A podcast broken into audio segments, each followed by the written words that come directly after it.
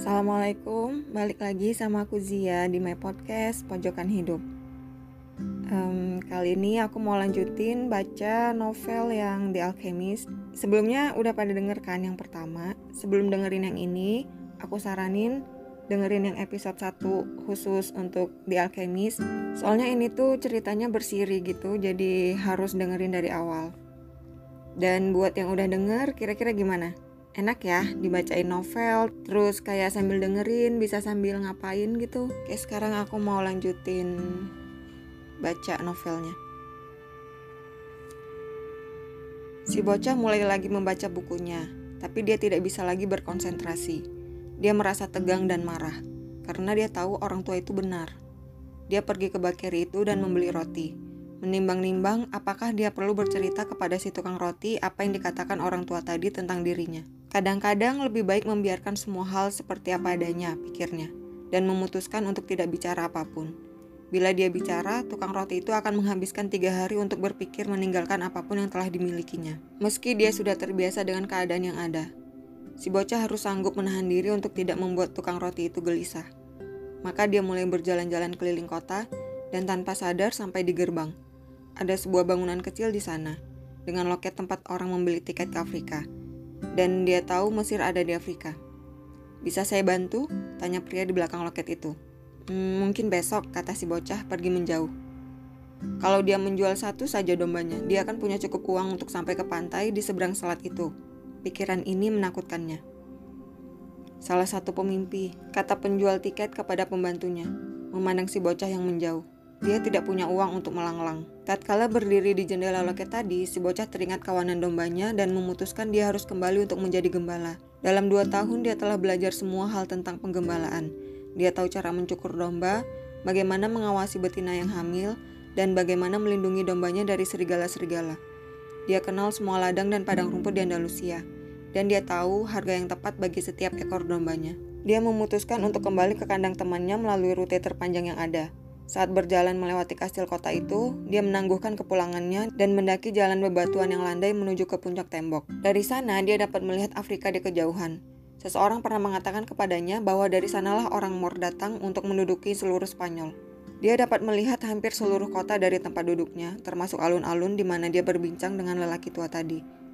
Terkutuklah saat aku bertemu dengan orang tua itu, pikirnya. Dia datang ke kota ini hanya untuk mencari seorang perempuan yang bisa menafsirkan mimpinya. Baik perempuan itu maupun si lelaki tua sama sekali tak terkesan oleh kenyataan bahwa dia seorang gembala. Mereka itu orang-orang penyendiri yang tak lagi percaya pada apa pun dan tidak paham bahwa para gembala menjadi terikat dengan domba-dombanya. Dia tahu ihwal setiap anggota kawanan dombanya. Dia tahu mana yang pincang, mana yang bakal beranak dua bulan lagi, dan mana yang paling malas. Dia tahu cara mencukur mereka dan bagaimana menyembelih mereka. Seandainya dia memutuskan untuk meninggalkan domba-domba itu, mereka pasti sengsara. Angin mulai kencang, dia tahu angin apa itu. Orang menamakannya Levanter. Karena pada saat itulah bangsa Mor datang dari kota Levant di ujung timur Mediterania. Levanter berembus makin kencang. Di sinilah aku antara kawanan dombaku dan hartaku, pikir si bocah. Dia harus memilih antara apa yang dia telah menjadi terbiasa dengannya dan apa yang ingin dimilikinya. Ada juga putri pedagang kain itu, tapi ia tidaklah sepenting kawanan dombanya, karena gadis itu tidak tergantung padanya. Barangkali si gadis bahkan tidak ingat dia. Dia yakin tak ada bedanya dia datang kapan. Bagi gadis itu setiap hari sama saja dan jika tiap hari sama belaka dengan berikutnya, itu karena orang lupa menyadari hal-hal baik yang terjadi setiap hari dalam hidup mereka. Misalnya terbitnya matahari. Hmm, ya sih. Kayak karena udah terbiasa dan kita anggap itu biasa dan kita nggak appreciate hal-hal yang menurut kita biasa padahal itu nggak biasa like sunrise itu bukan hal yang sederhana loh matahari terbit itu bukan hal yang simple bukan kayak bayangin matahari nggak terbit lagi Ku tinggalkan ayahku, ibuku, dan kastil kota. Mereka telah terbiasa dengan kepergian diriku dan begitu pula aku. Domba-domba itu juga akan terbiasa dengan ketidakhadiranku, pikir si bocah. Dari tempat duduknya dia dapat mengamati alun-alun. Orang-orang terus datang dan pergi dari bakiri si tukang roti. Sepasang kekasih duduk di bangku tempat dia mengobrol dengan lelaki tua itu dan mereka, hmm, tit, disensor. Tukang roti itu katanya pada diri sendiri tanpa menyelesaikan apa yang dipikirnya. Levanter kian kencang dan dia merasakan kekuatannya di wajahnya. Angin itu memang telah membawa bangsa Mor, tapi ia juga telah mengantarkan aroma gurun dan wangi perempuan-perempuan berkerudung. Ia membawa keringat dan impian para lelaki yang pernah pergi untuk mencari hal-hal yang belum dikenal dan untuk emas dan petualangan, dan demi piramida. Bocah itu iri dengan kebebasan sang angin, dan merasa bahwa dia pun bisa memiliki kebebasan serupa. Tak ada sesuatu pun yang menahannya selain dirinya sendiri. Domba-domba, putri pedagang kain itu, dan ladang-ladang Andalusia hanyalah langkah-langkah di sepanjang jalan menuju legenda pribadinya. Esoknya si bocah bertemu dengan lelaki tua itu pada sore hari. Dia membawa enam dombanya. Aku terkejut, kata si bocah. Temanku kontan membeli semua domba lainnya. Dia bilang dia selalu bermimpi jadi gembala. Dan itu pertanda baik. Itulah yang memang sering terjadi, kata si orang tua. Itu disebut prinsip keberuntungan. Kalau kamu main kartu untuk pertama kali, kamu hampir pasti bakal menang kemujuran pemula. Kenapa bisa begitu? Karena ada kekuatan yang menginginkanmu mewujudkan legenda pribadimu. Kekuatan itu merangsang seleramu dengan rasa sukses. Kemudian si orang tua mulai memeriksa domba-domba itu dan dia melihat seekor yang pincang. Si bocah menjelaskan bahwa kepincangan itu bukan masalah, sebab domba tersebut yang paling pintar di antara kawanannya dan menghasilkan paling banyak wol. Di mana harta karun itu? Tanya si bocah. Di Mesir dekat piramida. Si bocah tercengang. Perempuan tua itu mengatakan hal yang sama, tapi dia tidak minta bayaran apa pun. Untuk mendapatkan harta itu, kamu harus mengikuti tanda-tanda. Tuhan sudah menyediakan satu jalan bagi tiap orang untuk diikuti. Kamu hanya perlu membaca tanda-tanda yang ditinggalkannya untukmu. Sebelum si bocah menjawab, seekor kupu-kupu muncul dan terbang di antara dia dan orang tua itu. Dia teringat sesuatu yang pernah diberitahukan oleh kakeknya, bahwa kupu-kupu adalah pertanda baik. Seperti jangkrik dan seperti pengharapan, seperti cicak dan seperti daun semanggi helai empat. Betul kata orang tua itu, bisa membaca pikiran si bocah. Seperti yang kakekmu ajarkan. Ini adalah pertanda baik. Lelaki tua itu membuka jubahnya, dan si bocah terpesona pada apa yang dilihatnya. Ia memakai penutup dada emas yang berat, bertabur batu-batu mulia. Si bocah teringat kemilau cahaya yang dilihatnya kemarin. Dia benar-benar seorang raja. Dia pasti menyamar supaya tidak bertemu dengan pencuri. Bawalah ini, kata lelaki tua itu mengulurkan batu putih dan batu hitam yang tertancap di tengah-tengah penutup dadanya. Batu-batu ini disebut urim dan tumim. Batu hitam menandakan ya, dan batu putih menandakan tidak. Saat kamu tidak dapat membaca tanda-tanda, mereka akan membantumu membacanya. Selalulah ajukan pertanyaan yang jujur. Tapi kalau bisa, cobalah untuk membuat keputusan sendiri. Harta karun itu ada di piramida, itu sudah kamu ketahui. Tapi aku harus menuntut bayaran dengan enam domba karena aku sudah membantu membuat keputusan. Si bocah memasukkan batu-batu tadi ke kantongnya. Mulai saat itu, dia akan membuat keputusan sendiri. Wow. Good luck, bocah. Jangan lupa bahwa segala yang kamu hadapi hanya satu hal tunggal, dan jangan lupa bahasa pertanda. Dan yang paling penting, jangan lupa mengikuti legenda pribadimu sampai ke kesimpulannya. Tapi sebelum aku pergi, aku ingin menuturimu satu cerita kecil. Jadi sebenarnya di novel ini tuh nanti bakal banyak kisah-kisah singkat gitu kalau aku nggak salah ingat dan kalian kalau pernah baca atau nonton 1001 malam One Oh One Night itu mirip mirip-mirip jadi bakal banyak kisah-kisah sederhana atau kisah-kisah singkat tapi bakal ada hikmah di setiap kisahnya Seorang pemilik toko mengirim putranya untuk belajar tentang rahasia kebahagiaan dari pria yang paling bijaksana di dunia. Si bocah mengembara, menyeberangi gurun selama 40 hari, dan akhirnya sampailah dia ke satu istana yang indah, tinggi di puncak gunung. Di sanalah orang bijak itu tinggal. Tanpa mencari orang bijak itu dulu, pahlawan kita langsung saja memasuki ruang utama istana itu melihat macam-macam kegiatan. Para pedagang datang dan pergi, orang-orang berbincang di sudut-sudut, orkestra kecil memainkan musik yang lembut, dan ada sebuah meja yang dipenuhi piring-piring makanan terlezat yang ada di belahan dunia tersebut. Si orang bijak bercakap-cakap dengan setiap orang, dan si anak harus menunggu selama dua jam sebelum akhirnya dia mendapat perhatian orang itu. Orang bijak itu mendengarkan dengan penuh perhatian keterangan si anak tentang alasan dia datang, tapi berkata bahwa dia tidak punya waktu untuk menerangkan rahasia kebahagiaan. Dia menyarankan anak itu untuk melihat-lihat istana dan kembali dalam dua jam. Sambil kamu melihat-lihat, aku ingin kamu melakukan sesuatu untukku, kata orang bijak itu, menyodorkan sendok teh berisi dua tetes minyak. Sambil kamu keliling, bawalah sendok ini tanpa menumpahkan minyaknya. Anak tadi mulai naik turun tangga-tangga istana dengan pandangan tetap ke arah sendok itu. Setelah dua jam, dia kembali ke ruangan tempat si orang bijak berada. Nah, tanya orang bijak itu, apakah kamu melihat tapestri Persia yang tergantung di ruang makanku? Apakah kamu melihat taman yang ditata pakar pertamanan selama 10 tahun itu? Apakah kamu memperhatikan kertas kulit yang indah di perpustakaanku? Anak itu merasa malu dan mengaku dia tidak memperhatikan apa-apa. Perhatiannya hanya tertuju pada minyak di sendok itu supaya tidak tumpah seperti yang dipercayakan seorang bijak kepadanya. Kembalilah dan perhatikan duniaku yang mengagumkan ini, kata si orang bijak. Kamu tidak dapat mempercayai orang kalau kamu tidak tahu rumahnya. Dengan lega, anak itu mengambil sendok tadi dan kembali menjelajahi istana itu. Kali ini dia memperhatikan semua karya seni di atap dan dinding.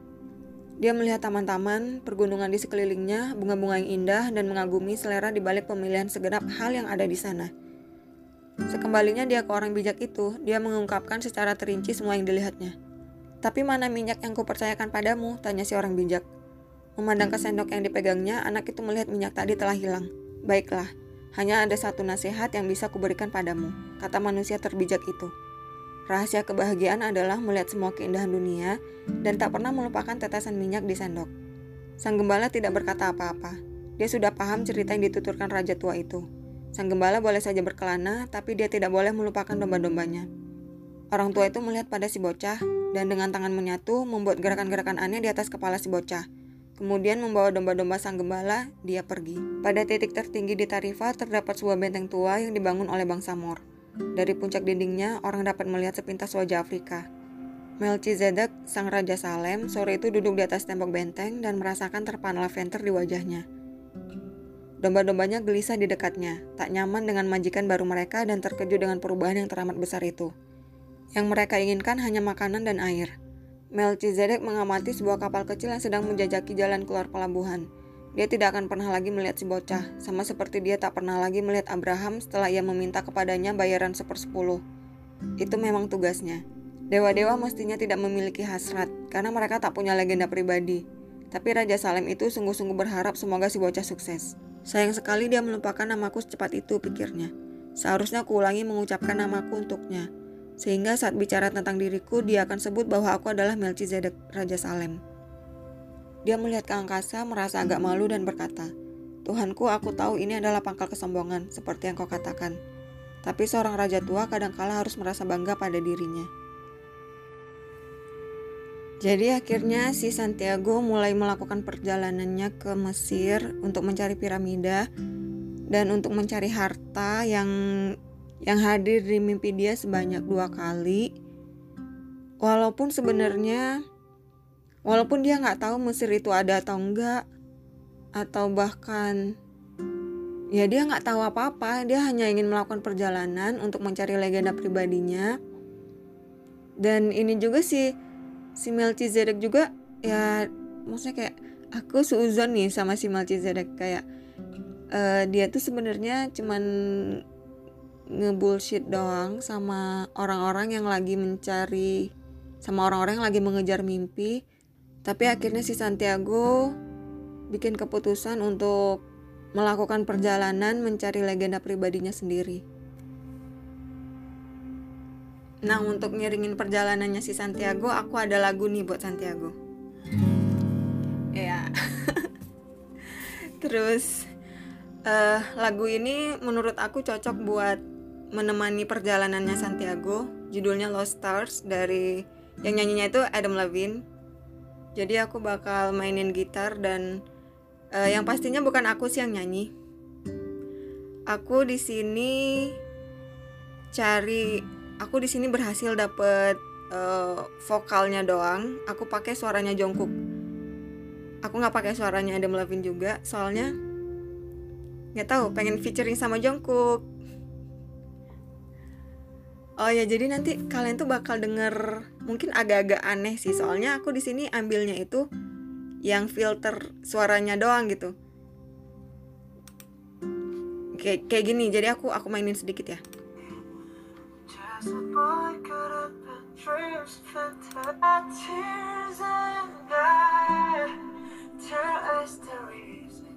Is wasted to say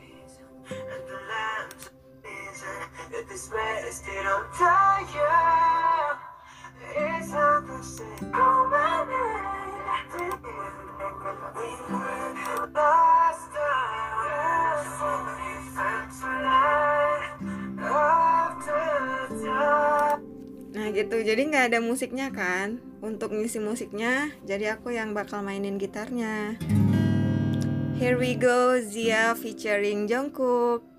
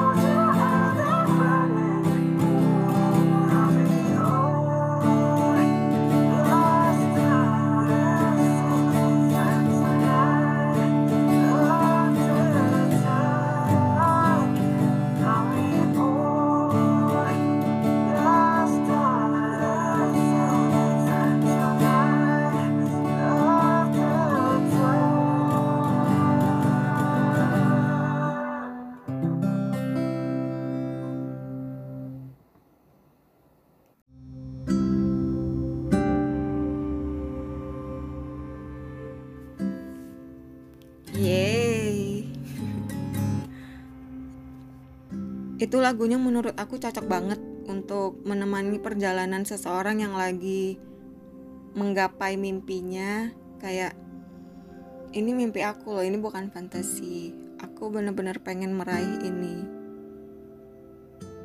Oke. Okay. Ya udah kita lanjutin ya.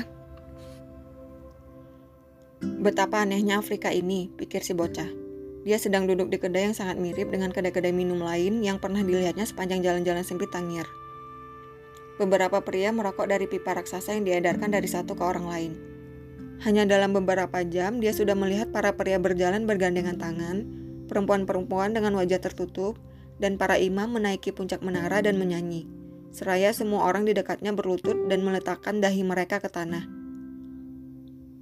Hmm, um, itu bukan bernyanyi, tapi lagi azan.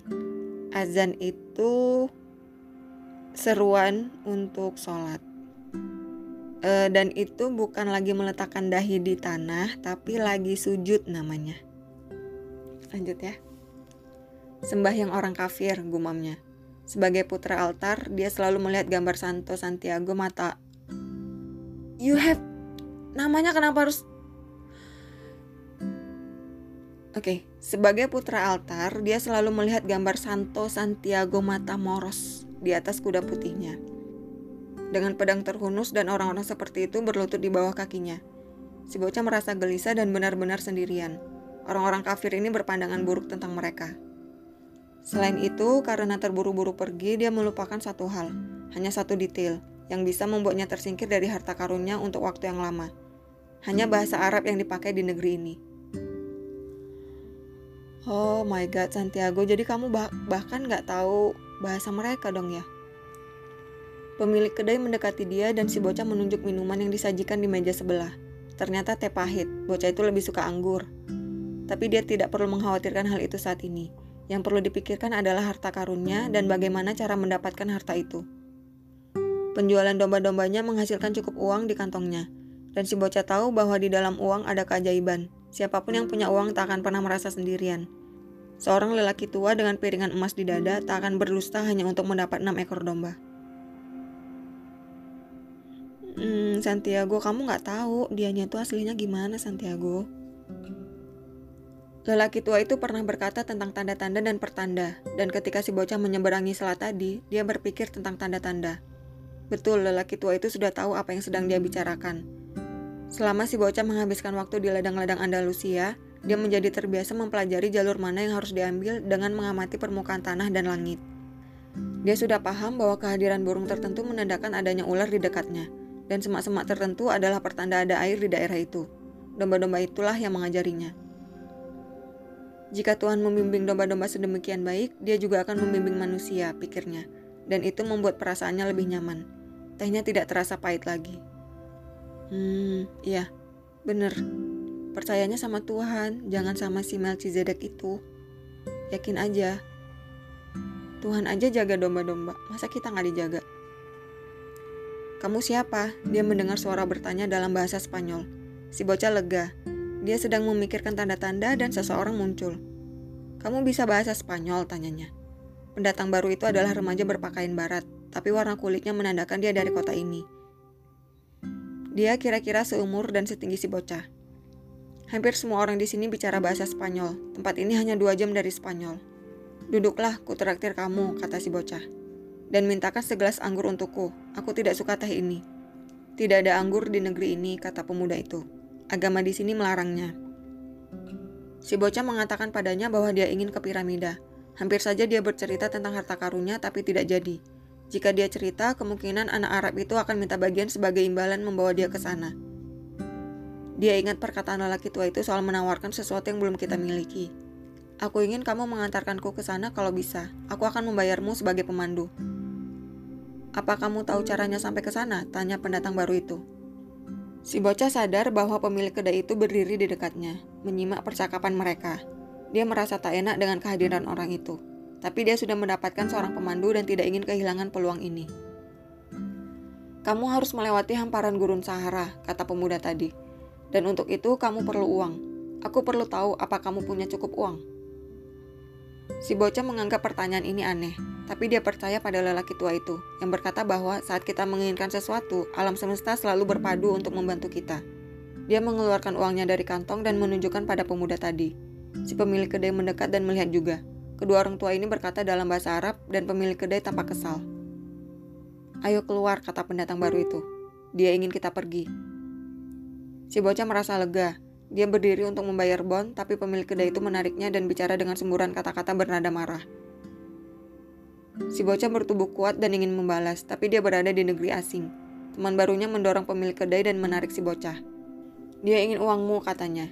Tangier tidak seperti kota-kota lain di Afrika. Ini kota pelabuhan dan setiap pelabuhan ada malingnya. Si bocah percaya pada kawan barunya. Dia sudah menyelamatkannya dari keadaan yang membahayakan. Dia mengeluarkan uang dan menghitungnya. Kita bisa sampai di piramida besok, kata yang lain sambil mengambil uangnya. Tapi aku harus beli dua onta. Mereka berjalan berdua melalui jalan-jalan sempit Tangir. Di mana-mana bertebaran kios dengan aneka barang dagangan. Mereka tiba di tengah alun-alun besar tempat pasar berada. Ada ribuan orang di sana, berdebat, menjual, dan membeli. Sayuran ditimbun di antara pisau-pisau, dan karpet-karpet dipajang di sisi tembakau. Tapi si bocah tak pernah melepaskan pandangan dari kawan barunya. Bagaimanapun, semua uangnya dipegang anak itu. Dia sempat berpikir untuk meminta uangnya kembali, tapi urung karena itu tidak sopan.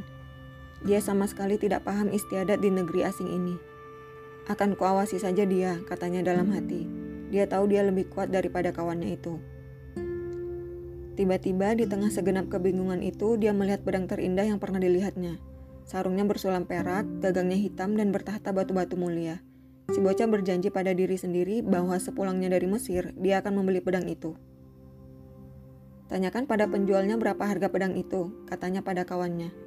Kemudian dia sadar perhatiannya sempat teralih ke pedang itu. Hatinya tertekan seolah dadanya tiba-tiba menghimpitnya. Dia tidak berani melihat sekitar karena dia tahu apa yang akan didapatinya. Dia melanjutkan menatap pedang indah itu agak lebih lama. Sampai akhirnya dia menghimpun keberanian untuk berpaling. Sekitarnya adalah pasar tempat orang-orang datang dan pergi, berteriak dan membeli dan aroma makanan yang aneh. Tapi dia tidak menemukan kawan barunya. Si bocah ingin mempercayai bahwa temannya itu terpisah darinya tanpa sengaja. Ah, padahal uang dia dipegang sama temannya itu semua dong.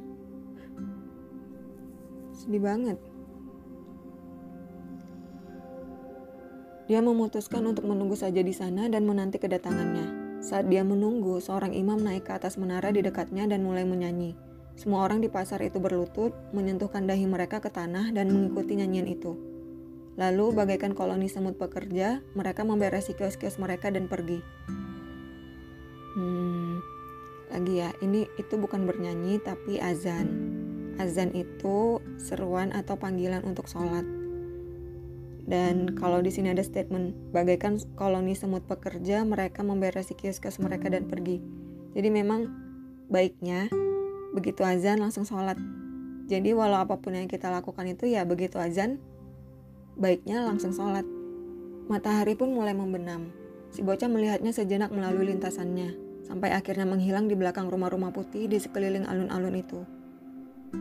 Dia ingat ketika matahari terbit tadi pagi, dia berada di benua lain, masih menjadi gembala dengan 60 domba, dan menantikan saat bertemu dengan seorang darah. Pagi itu dia tahu semua hal yang akan terjadi padanya saat dia berjalan melalui ladang-ladang yang sangat dikenalnya.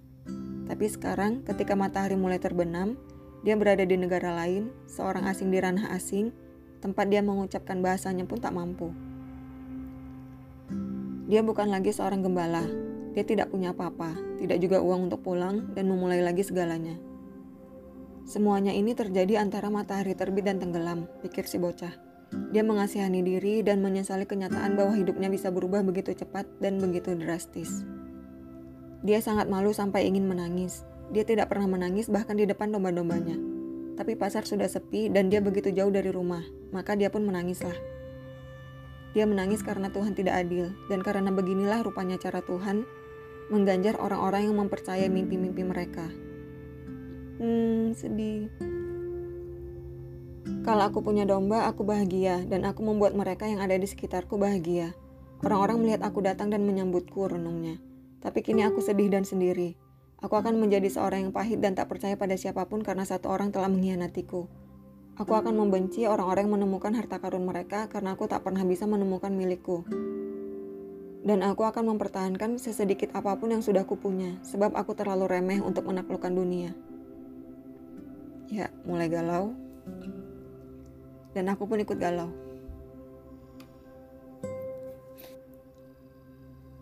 Dia membuka kantongnya untuk melihat apa miliknya yang tersisa. Mungkin masih ada sepotong sisa roti yang dimakannya di kapal. Tapi apa yang dia dapati hanya buku yang berat, jaketnya, dan dua batu pemberian orang tua itu.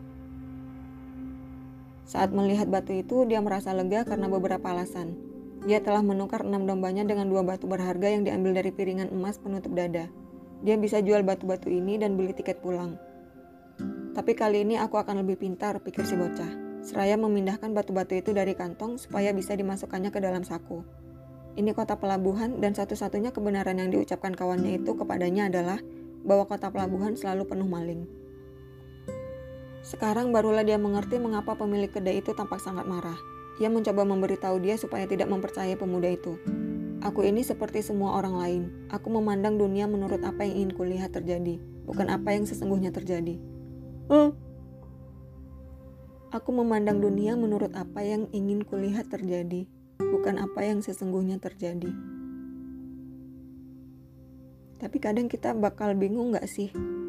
Kayak hmm, ngebedain apa yang sebenarnya terjadi sama apa yang ada di pikiran kita itu kalau aku sih sering beda. Dia meraba batu-batu itu perlahan-lahan, merasakan suhunya dan merasakan permukaannya. Batu-batu itu adalah hartanya, Memegangnya saja sudah membuat dia merasa lebih tenang. Kedua batu itu mengingatkannya pada si orang tua. Saat kau menginginkan sesuatu, segenap alam semesta bersatu untuk membantumu meraihnya, katanya waktu itu. Si bocah mencoba mengerti kebenaran dalam apa yang dikatakan orang itu. Di sanalah dia di tengah pasar yang kosong, tanpa sesen pun dimilikinya, dan tanpa seekor pun domba untuk dijaga sepanjang malam. Tapi batu-batu ini adalah bukti bahwa dia pernah bertemu seorang raja, seorang raja yang tahu masa lalu si bocah. Mereka dinamakan Urim dan Tumim, dan mereka dapat membantumu untuk mencapai pertanda. Si bocah mengembalikan batu-batu itu ke dalam kantong dan memutuskan untuk melakukan percobaan. Orang tua itu memberitahu dia supaya mengajukan pertanyaan-pertanyaan yang jelas jika si bocah ingin tahu apa yang dibutuhkannya. Maka bertanyalah dia apakah berkah lelaki tua itu masih bersamanya dia mengeluarkan salah satu batu, jawabannya ya. Apakah aku akan menemukan hartaku? Tanyanya. Dia memasukkan tangannya ke dalam kantong dan meraba-raba untuk mendapatkan salah satu batu. Ketika dia melakukan hal itu, kedua batu tadi terdorong melalui sebuah lubang di kantong itu dan jatuh ke tanah. Si bocah tak pernah tahu ada lubang di kantongnya. Dia membungkuk untuk memungut urim dan tumim dan mengembalikan mereka ke dalam kantong. Tapi saat dia melihat batu-batu itu tergeletak di atas tanah, ucapan lain muncul di benaknya. Belajarlah untuk mengenali pertanda dan ikuti mereka, lelaki tua itu pernah berkata. Pertanda, si bocah tersenyum sendiri. Dia mengambil kedua batu itu dan memasukkannya kembali ke dalam kantongnya. Dia tidak merasa perlu menambal lubang tadi, batu-batu itu toh bisa jatuh kapan saja. Dia tahu ada hal-hal tertentu yang tidak boleh ditanyakan orang, agar tak melenceng dari legenda pribadinya. Aku berjanji aku akan membuat keputusan sendiri, katanya dalam hati. Tapi batu-batu itu telah memberitahunya bahwa si orang tua masih bersamanya, dan itu membuatnya merasa lebih percaya diri. Dia melihat lagi ke sekeliling alun-alun yang kosong, merasa tak sesedih sebelumnya. Ini bukan tempat yang asing, ini tempat baru. Betapapun yang selalu diinginkannya memang hanya itulah, mengenal tempat-tempat baru. Bahkan kalau dia tak pernah sampai ke piramida, dia sudah pernah berkelana lebih jauh daripada semua gembala yang dikenalnya. Ah, pikirnya, kalau saja mereka tahu tentang sesuatu yang lain yang hanya sejauh dua jam perjalanan kapal dari tempat mereka. Meski dunia barunya saat ini hanyalah sebuah pasar yang kosong, dia sudah menyaksikan saat pasar itu dipenuhi kehidupan. Dan dia tak akan pernah melupakannya. Dia teringat pedang tadi. Agak menyakitkan bila dipikirkan, tapi dia tak pernah melihat pedang seperti itu sebelumnya. Saat dia merenungkan hal-hal ini, dia sadar dia harus memilih antara memandang dirinya sebagai korban malang, seorang pencuri, dan sebagai pengembara dalam pencarian harta karunnya. Aku seorang pengembara yang mencari harta berharga, katanya pada dirinya. Dia terbangun karena dikejutkan seseorang. Dia tertidur di tengah pasar itu dan kehidupan di alun-alun akan dimulai. Melihat sekeliling, dia mencari dombanya dan kemudian sadar bahwa dia berada di dunia baru. Hmm. Ampun. Nyari, nyariin dombanya dong. Oh my god. Sedih banget. Tapi bukannya sedih, dia merasa bahagia. Dia tak perlu lagi mencari makanan dan air untuk domba-dombanya. Sebaliknya, dia dapat mencari harta karunnya. Dia tidak punya sesen pun di sakunya, tapi dia punya keyakinan. Dia telah memutuskan tadi malam bahwa dia akan menjadi penggembara persis seperti cerita di buku-buku yang selalu membuatnya terpesona. Dia berjalan pelan-pelan melewati pasar. Para pedagang memasang tenda kios-kios mereka, dan si bocah membantu seorang penjual manisan memasang tendanya. Wajah penjual manisan itu menyungging senyum. Dia bahagia, sadar tentang hidupnya, dan bersiap memulai pekerjaan hari ini. Senyumnya mengingatkan si bocah pada lelaki tua itu, seorang raja tua misterius yang pernah dia jumpai.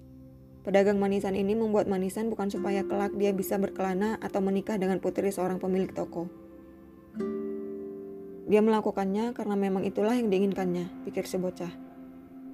Dia sadar bahwa dia mampu melakukan hal serupa dengan yang dilakukan si lelaki tua, merasakan apakah seseorang dekat atau jauh dari legenda pribadinya, hanya dengan menatap mereka.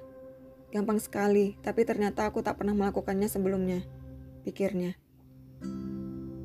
Saat tenda sudah terpasang, penjual tadi menawari si bocah manisan pertama yang dibuatnya untuk hari itu. Si bocah berterima kasih, memakannya, dan meneruskan perjalanannya. Saat baru berjalan beberapa langkah, dia sadar bahwa ketika mereka mendirikan kios tadi, salah satu dari mereka bicara bahasa Arab dan yang lain Spanyol. Dan mereka saling mengerti dengan sangat baik. Pastilah ada bahasa yang tak tergantung pada kata-kata, pikir si bocah. Aku pernah mengalaminya dengan domba-domba, dan sekarang terjadi dengan manusia.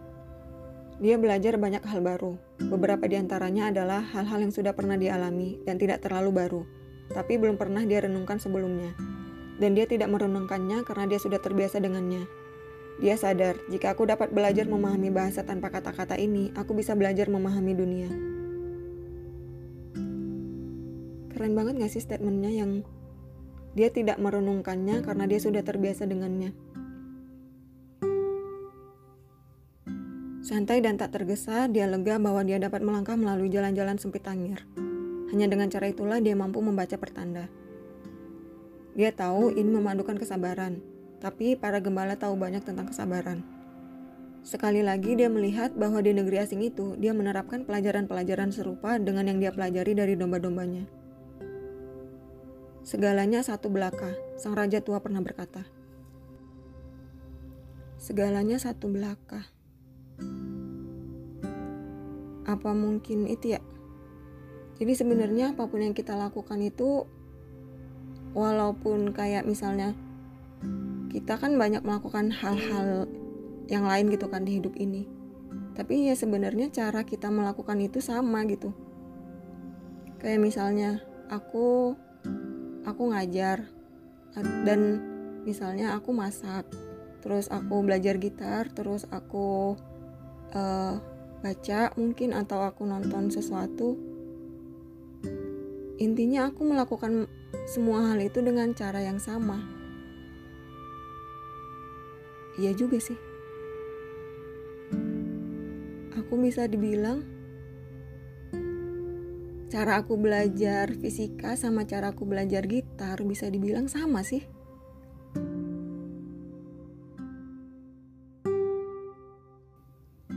Pedagang kristal itu terbangun bersama hari dan merasakan kegelisahan yang sama seperti yang diidapnya setiap pagi.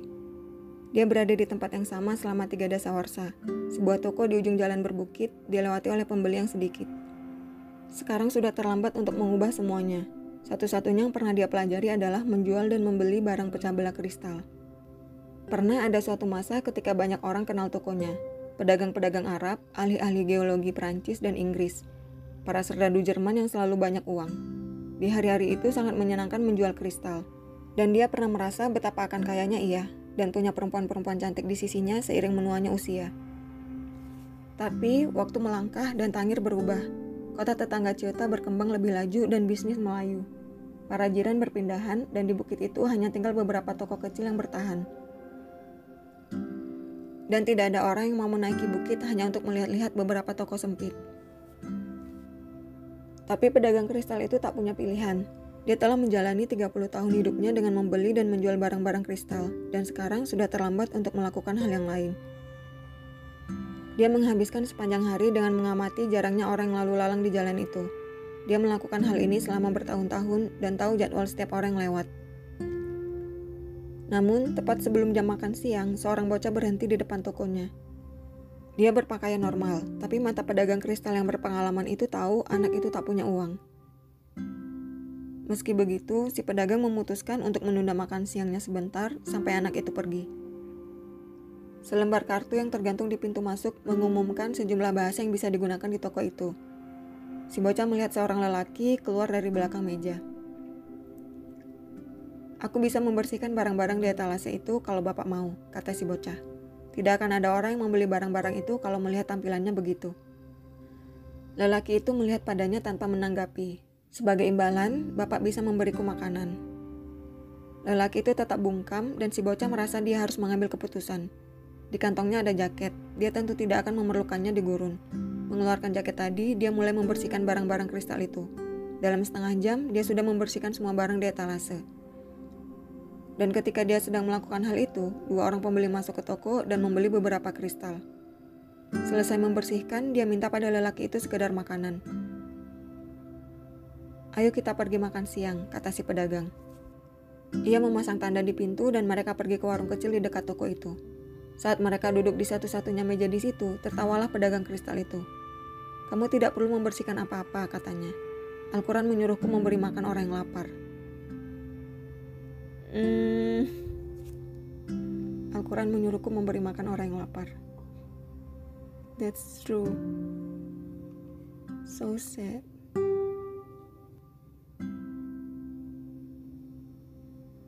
Kalau begitu, mengapa Bapak membiarkan aku melakukannya? Tanya si bocah.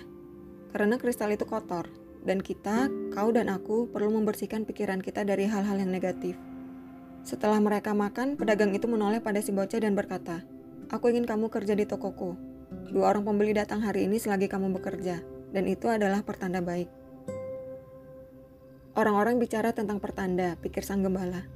Tapi mereka sebenarnya tidak paham apa yang mereka bicarakan.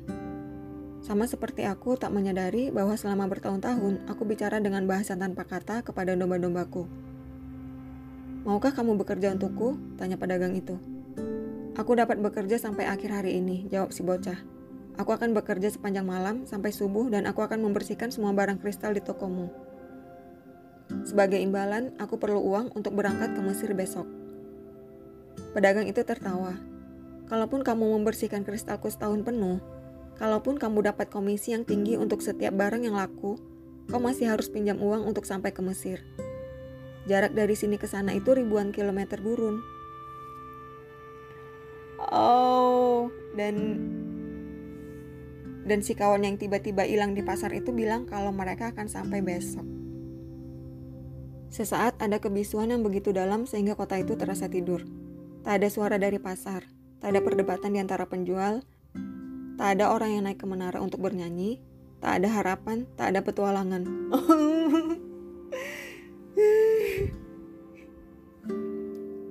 tak ada raja-raja tua atau legenda pribadi, tak ada harta karun, dan tak ada piramida. Seolah dunia terbungkam karena menelan jiwa si bocah. Dia duduk di sana menatap kosong melalui pintu warung berharap dia mati. Dan segalanya berakhir pada saat kematian itu. Oh my god.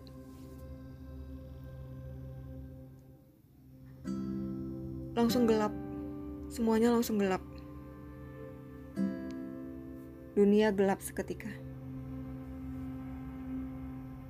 Pedagang itu melihat si bocah dengan cemas. Segenap keceriaan yang dilihatnya tadi pagi lenyap tuntas. Aku dapat memberimu uang yang kau perlukan untuk kembali ke negerimu, anakku, kata si pedagang kristal. Si bocah diam saja. Dia berdiri merapikan bajunya dan mengambil kantongnya. Aku akan kerja di tempatmu, katanya. Dan setelah beberapa lama terdiam, dia menambahkan, "Aku perlu uang untuk membeli sejumlah domba." Dia kepikiran untuk jadi gembala lagi. Oh, oke. Okay. Tapi tapi dia bisa ngambil keputusan langsung uh, cepat gitu ya. kayak dia nggak langsung putus asa seketika tapi langsung mengubah kayak langsung punya planning gitu di kepalanya oke aku bakal kerja dan aku bakal jadi gembala lagi itu udah cukup buatku kayak jadi gembala juga aku udah bahagia kok. Kayak gitu. Ini yang bagian satu udah beres. Hmm, ya udah sampai sini dulu ya. Nanti bagian duanya dilanjut lagi. Makasih. Assalamualaikum